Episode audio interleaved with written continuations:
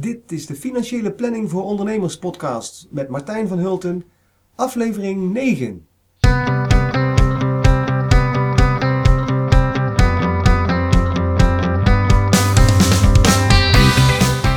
Ben je al jarenlang ondernemer? Net gestart? Of heb je plannen om voor jezelf te beginnen? In deze podcast krijg je informatie over alle mogelijke zaken waar je als ondernemer tegenaan loopt. Ik ben Martijn van Hulten, financieel planner en belastingadviseur en zelf al ruim dertien jaar ondernemer.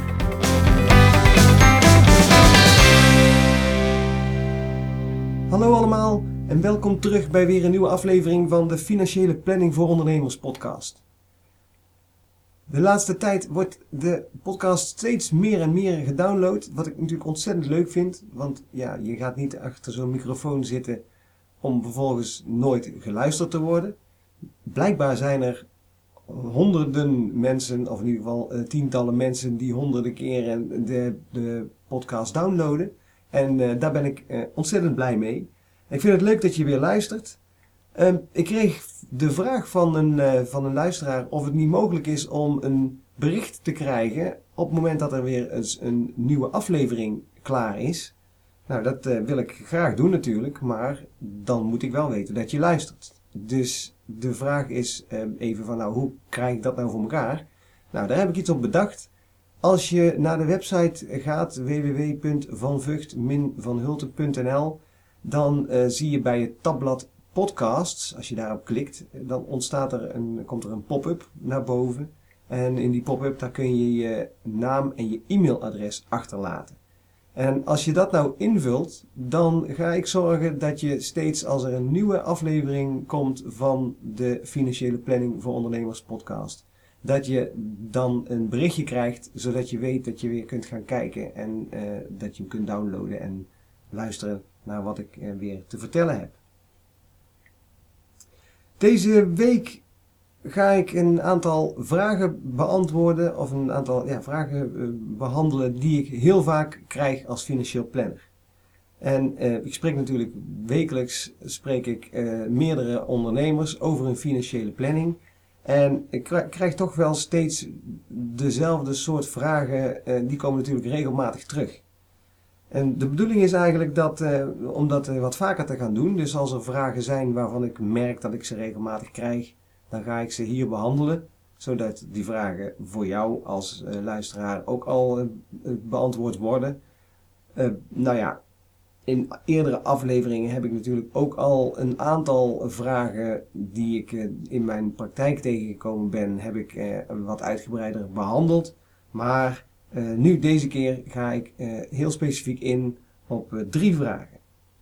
En die drie vragen, dat zijn uh, allereerst: hoeveel heb ik nou eigenlijk nodig voor mijn oude, da- oude dag? Nou, daar heb ik al eens eerder wat over verteld, maar ik ga zo dadelijk eh, toch nog wat concreter daarop in. De tweede vraag is: past mijn hypotheek nog wel bij mijn huidige situatie? Eh, vaak wordt een hypotheek natuurlijk eh, afgesloten op het moment dat je een huis koopt. En in de tussentijd verandert er enorm veel. Je, je gezinssituatie verandert, de huizenmarkt verandert, de hypotheekrentes veranderen. Nou, er zijn allerlei redenen waarom je wellicht Uh, nu een, een andere keuze zou maken als je weer opnieuw een hypotheek zou afsluiten. En de vraag is natuurlijk altijd van ja, uh, is het nou verstandig om tussentijds je hypotheek aan te passen of blijf je gewoon lekker zitten waar je zit? Dat is de tweede vraag. En de derde vraag is, uh, die krijg ik heel vaak van mensen die zeggen van nou, ik zou eigenlijk best wel eens wat willen schenken aan mijn kinderen, maar de vraag is, uh, is dat nou verstandig? En eh, als dat verstandig is om dat te doen, hoe kan ik dat dan het beste in het vat gieten? Nou, dat zijn eh, de drie vragen waar ik vandaag eh, op in wil gaan.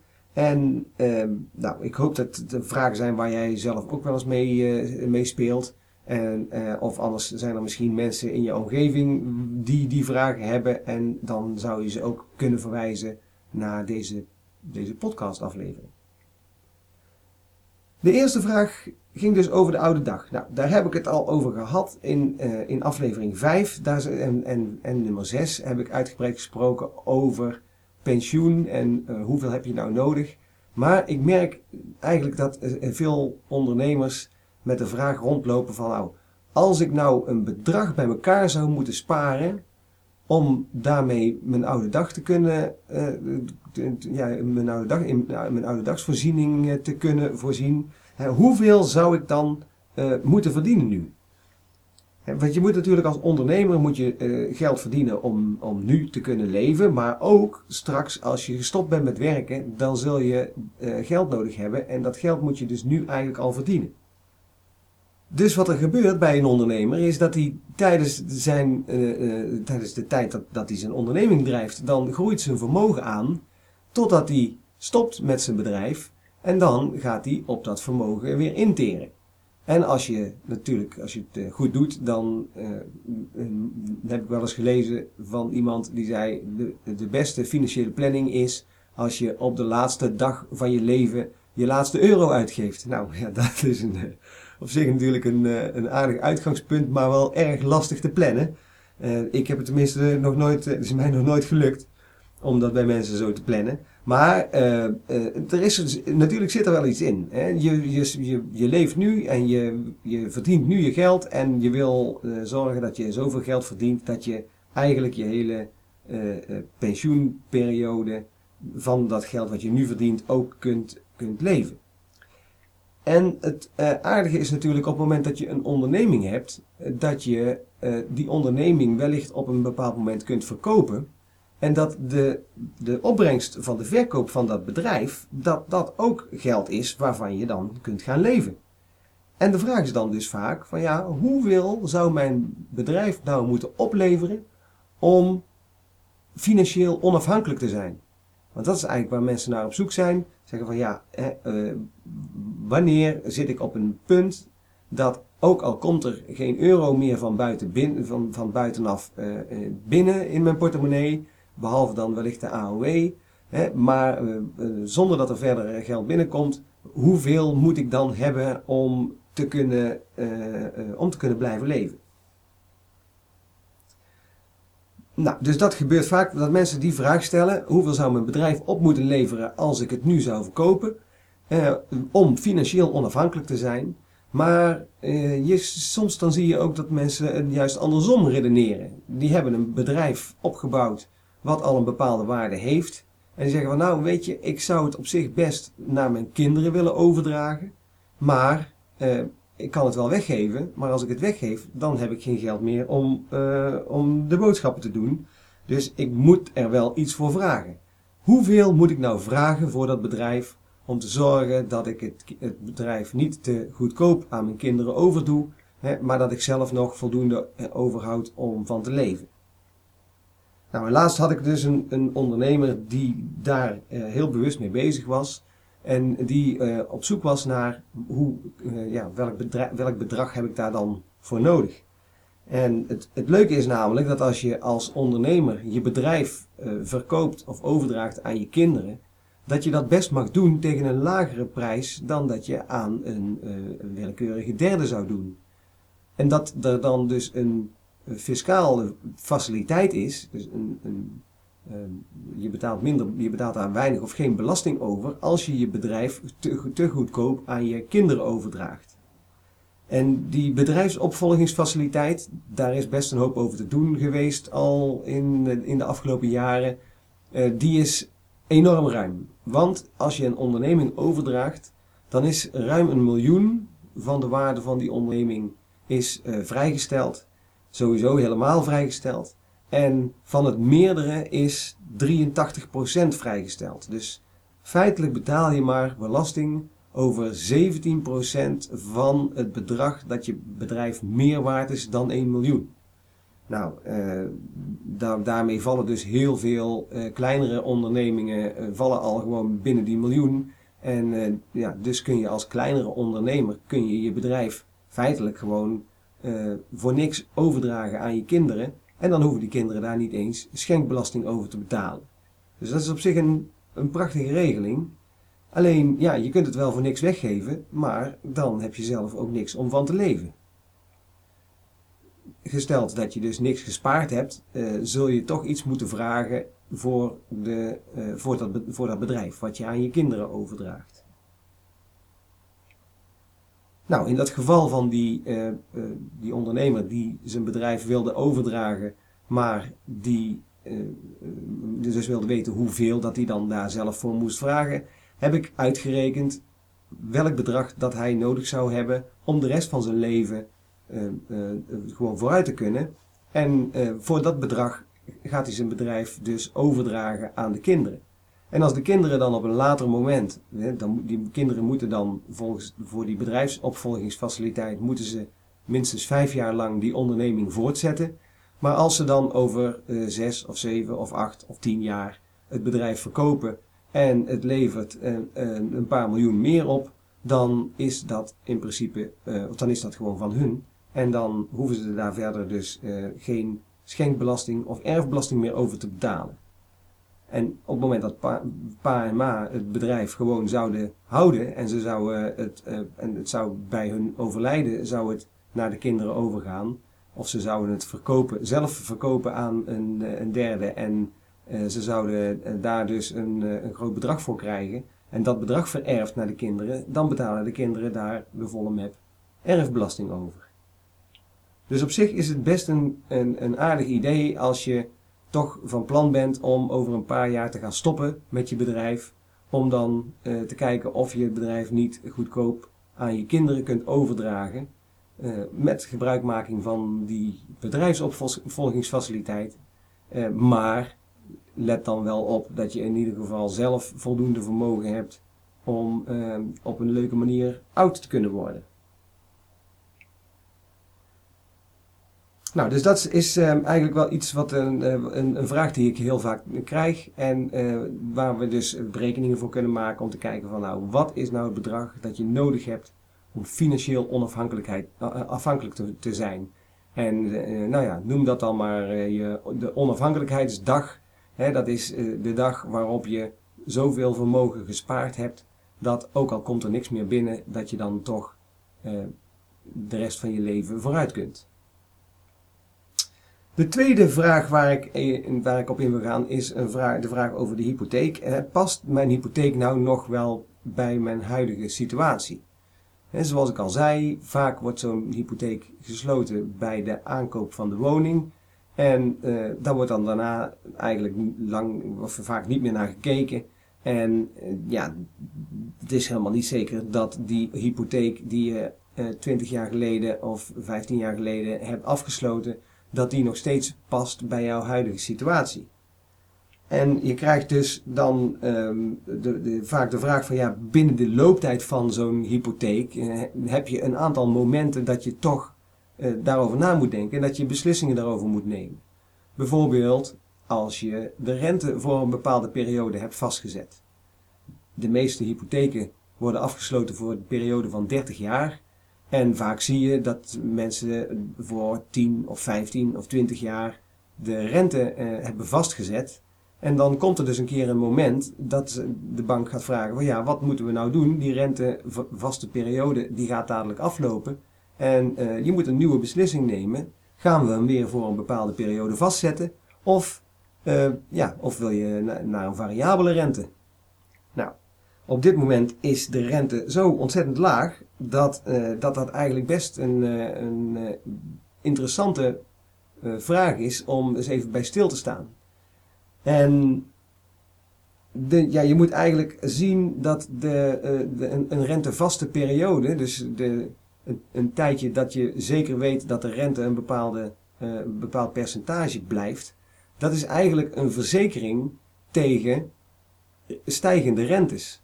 Dus je bent bereid nu om iets meer rente te betalen, of iets meer, om meer rente te betalen dan, eh, dan de variabele rente, omdat je dan gegarandeerd die rente gedurende een bepaalde periode eh, moet betalen.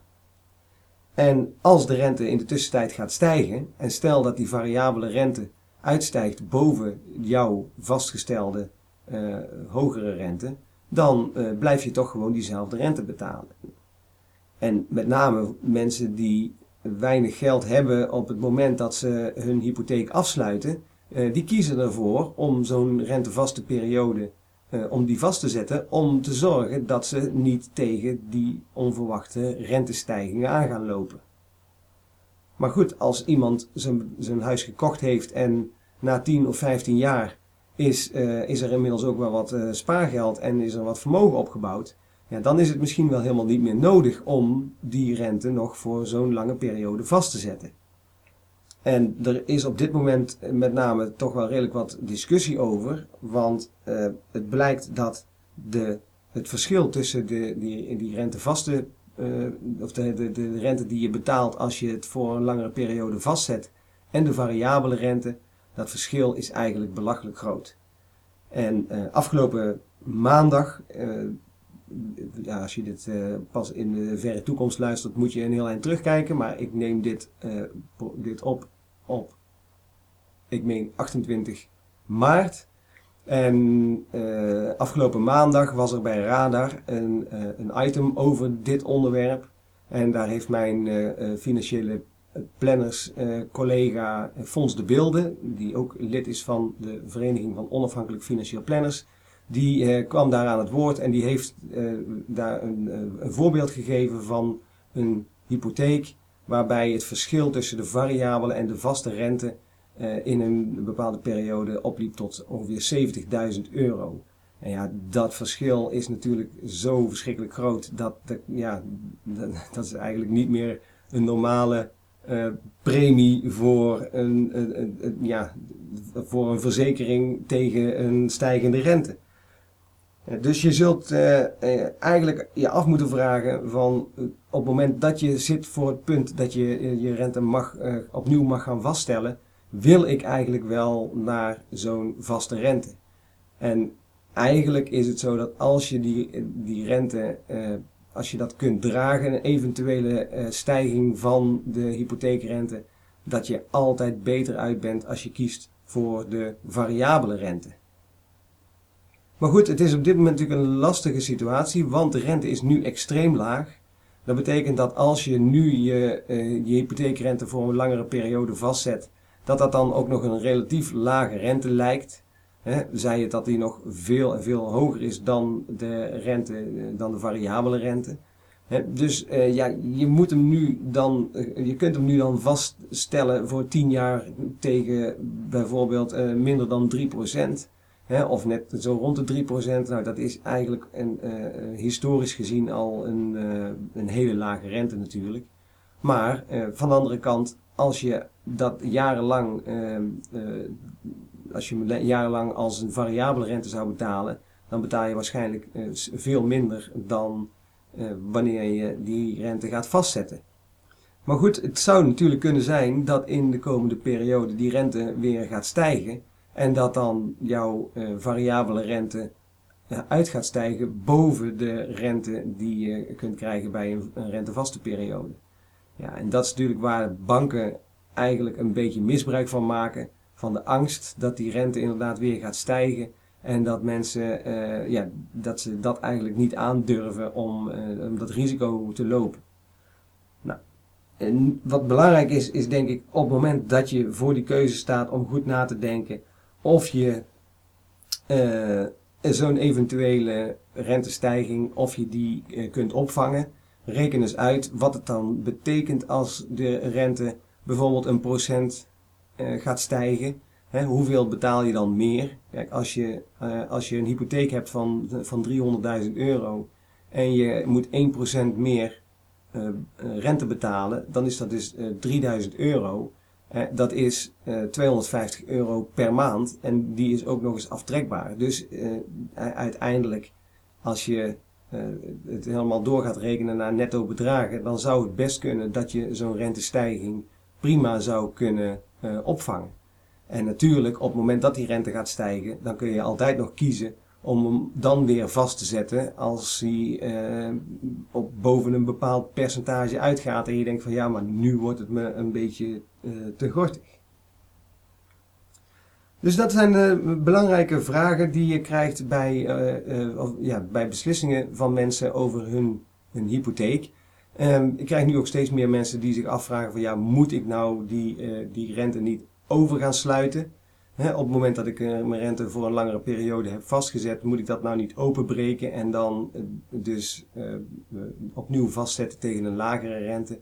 Nou, dat is een, een rekensom die, uh, waarvan je niet echt heel erg makkelijk kunt zeggen van uh, nou bij zo'n renteverschil uh, uh, is het voordeliger om dat te doen of om niet te doen. Want het hangt natuurlijk ook af van uh, allerlei andere factoren, wat er in de toekomst gaat gebeuren, uh, hoe die rente zich gaat ontwikkelen, wat de inflatie zal zijn en nou, noem maar op. Dus uiteindelijk eh, blijft dat toch een, een, een lastige berekening om zelf eh, op de achterkant van een sigarendoos te maken. Maar eh, toch is het wel nuttig om daar eens over na te denken en eventueel eh, daar eh, advies over in te winnen. De derde vraag eh, die ik regelmatig krijg is eh, van mensen die zeggen van ik wil, zou graag eh, willen gaan schenken aan mijn kinderen. Uh, kan dat hè? en uh, is dat wel verstandig om dat te doen? Nou, de vraag natuurlijk eerst, allereerst is, van waarom wil je eigenlijk gaan schenken? Wat is de reden om die schenking te gaan doen? En uh, heel vaak uh, krijg je dan mensen die zeggen van ja, hè, mijn kinderen die moeten een bepaalde aanschaffing doen en ik wil ze daar graag bij helpen en ik wil liever nu... He, nu ik uh, nog leef, he, vind ik, het, ik vind het leuker om met de warme hand uh, te geven dan uh, te wachten totdat ze, uh, tot ik overleden ben en dat ze dan dat geld krijgen op een moment dat ze het misschien al veel minder nodig hebben dan nu. Nou, dat is een prima reden natuurlijk om, uh, uh, om te schenken aan je kinderen. He, misschien wil je helpen bij uh, de aankoop van een huis of van meubels of van een auto. En uh, nou, dat is natuurlijk prima als je het uh, geld daarvoor hebt om je kinderen daarbij te helpen. Een andere reden om geld te schenken aan de kinderen, die ik vaak hoor, is dat mensen zeggen van ja, maar ik wil graag uh, de, de zorgen dat ik niet in de toekomst, dat er erg veel erfbelasting betaald moet worden. Hè? Dus uh, ga ik nu maar schenken aan mijn kinderen. En uh, ja, als je dat gaat doen, hè, dus in de, je wil eigenlijk toekomstige erfbelasting uh, besparen, dan uh, moet je eigenlijk wel eerst even uitrekenen of dat eigenlijk wel uh, uh, nodig is. En of, je straks, of die kinderen straks wel zoveel uh, belasting zullen moeten betalen als ze gewoon een bedrag van, van jou erven. En als je getrouwd bent, dan speelt daarbij ook een rol of dat je uh, in gemeenschap van goederen getrouwd bent of onder huwelijksvoorwaarden. Want hoe werkt dat nou? Als je in gemeenschap van goederen getrouwd bent, dan uh, ben je eigenlijk allebei al voor de helft eigenaar van alles wat je samen bezit. En dus de helft van alle spullen die in je huis staan en van je huis en, van je, en de auto en alles wat je hebt, dat is allemaal al voor de helft eigendom van jou. Op het moment dat jij overlijdt, dan uh, is de, de helft dus al van je partner en dan is dus alleen het gedeelte van jouzelf, dus de helft van alle spullen, dat is de erfenis. En uh, als er geen specifiek testament is gemaakt, dus niet, niet speciaal aan bepaalde mensen wordt uh, uh, toegewezen, hè, maar, maar het wordt gewoon verdeeld onder de echtgenoot en de kinderen, dan krijgt de, de langstlevende partner en de kinderen die krijgen ieder een kindsdeel. En over dat kindsdeel, daarover moet dan eh, erfbelasting betaald worden. Nou, vaak is dat dus al veel minder dan wat je eh, zou denken als je je hele vermogen bij elkaar telt. En eh, dan is het ook nog eens een keer zo dat afhankelijk van hoe dat het in het testament is besp- eh, beschreven, dat vaak nog een groter deel Uh, van, uh, van die erfenis naar de langstlevende partner kan gaan. En uh, die heeft een vrijstelling van uh, uh, meer dan een half miljoen euro. En daarmee uh, is vaak al een groot deel van die erfenis is al onbelast. Op dat moment. Als dan op een later moment de langstlevende partner overlijdt, ja, dan wordt het vaak wel een, uh, uh, een probleem. Want dan moet de Moeten de kinderen, die moeten dus over het uh, bedrag, dus dan komt dus de tweede helft, dus de helft van de langstlevende partner, uh, die gaat dan vererven, plus dat kindsdeel en wat ze in eerste instantie uh, heeft gehad, of wat hij of zij in eerste instantie heeft gehad. En dus dan krijg je een groter deel van de erfenis uh, naar je toe. Maar heel vaak zie je dat juist in die periode tussen het overlijden van de eerste en de tweede ouder, dat er dan een mogelijkheid is om te kijken van ja, eh, moeten we nu niet gaan schenken om te zorgen dat er eh, minder erfbelasting betaald moet worden. En is dat dus eigenlijk pas iets waaraan je met name in die periode eh, moet gaan denken. Nou, de besparing van erfbelasting die kun je doen door hè, te zorgen dat je nu iets schenkt tegen tien procent, wat anders straks na je overlijden tegen twintig procent belast zou worden. Hè, dat is dus een, een belastingbesparing van, van tien procent. Je, daarnaast kun je natuurlijk ook eh, bedragen schenken die vrijgesteld zijn van schenkbelasting. Hè, dus als je nu vijfduizend euro, ruim is het, per jaar aan je kinderen schenkt, dan hoeven ze daar geen erfbelasting over, geen schenkbelasting over te betalen. En in de toekomst natuurlijk dan ook geen erfbelasting, want dan is het eenmaal van die kinderen. Daarnaast kun je eenmalig, kun je kinderen totdat ze veertig zijn, een, een groter bedrag ineens schenken, een bedrag van ruim vijfentwintigduizend euro. En dat bedrag, dat is dan natuurlijk ook buiten de schenkbelasting, maar ook straks als je overlijdt buiten de erfbelasting. Dus als er voldoende vermogen is, dan is het echt best wel interessant om te zorgen dat in ieder geval die vrijstellingen, dat die worden benut.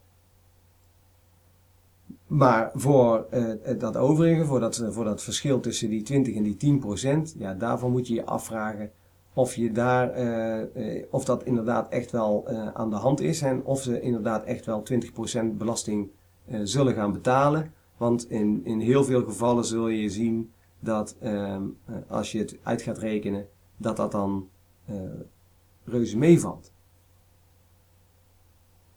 Nou, als je dan besloten hebt dat je inderdaad best eh, zou willen gaan schenken aan je kinderen en dat dat inderdaad ook Uh, fiscaal interessant is, hè, omdat je niet uh, nu iets aan het schenken bent waarvan je, waar je dus schenkbelasting over betaalt, terwijl je dat in de toekomst misschien zelfs wel uh, zonder uh, erfbelasting uh, over zou kunnen hevelen. Ja, als je dus zegt van nou, ik ga dat inderdaad doen, dan is de vraag van ja, hoe ga je nou schenken?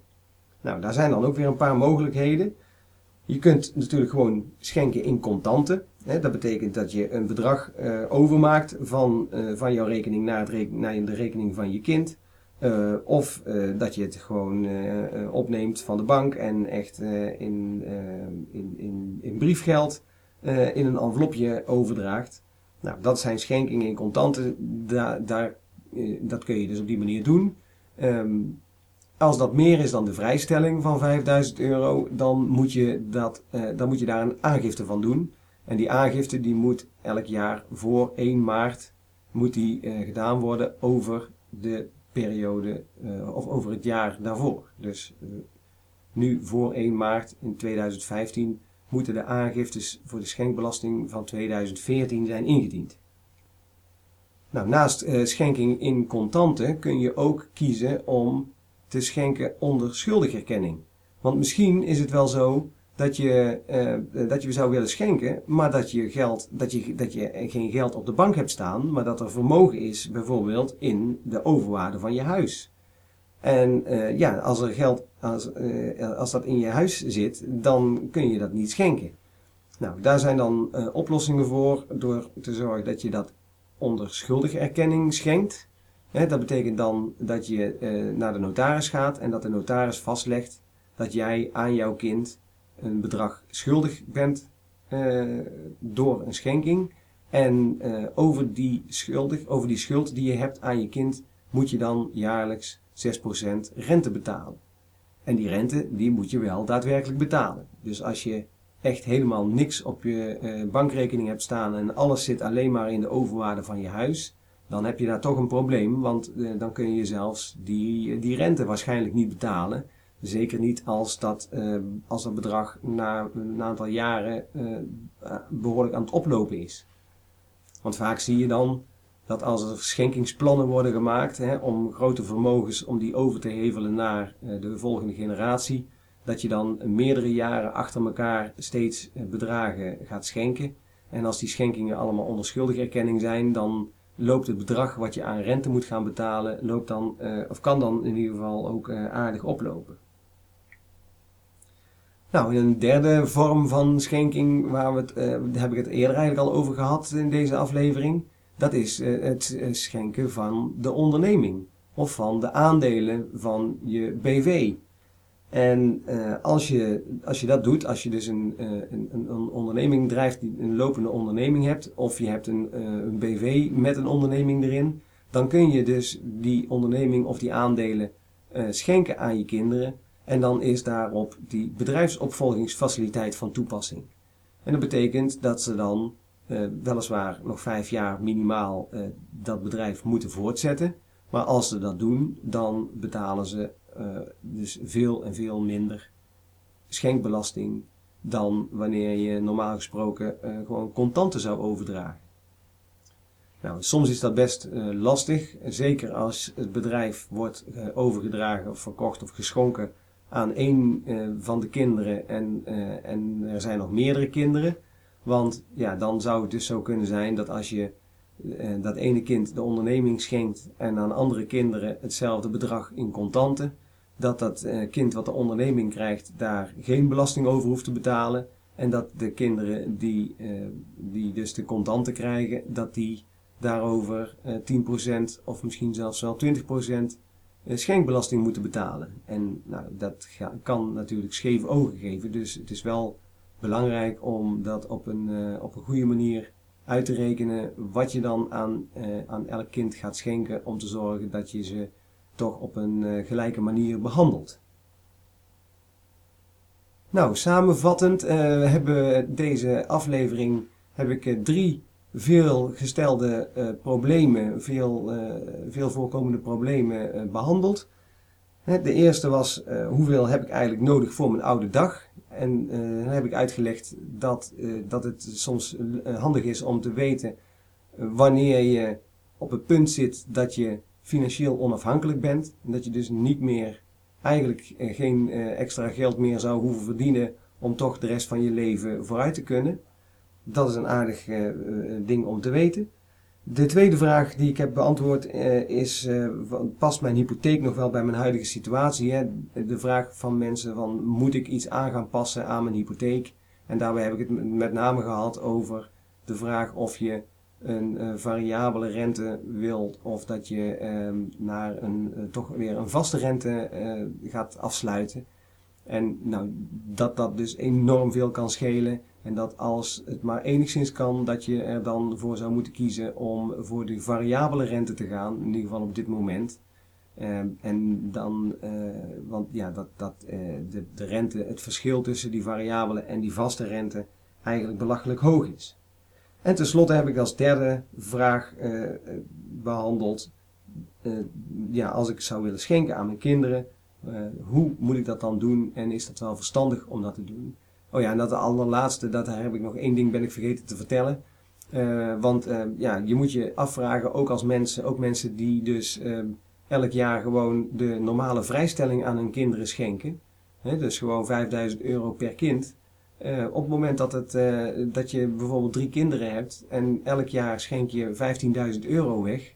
Dan kan dat toch best uh, aardig oplopen in de, in de loop van de tijd.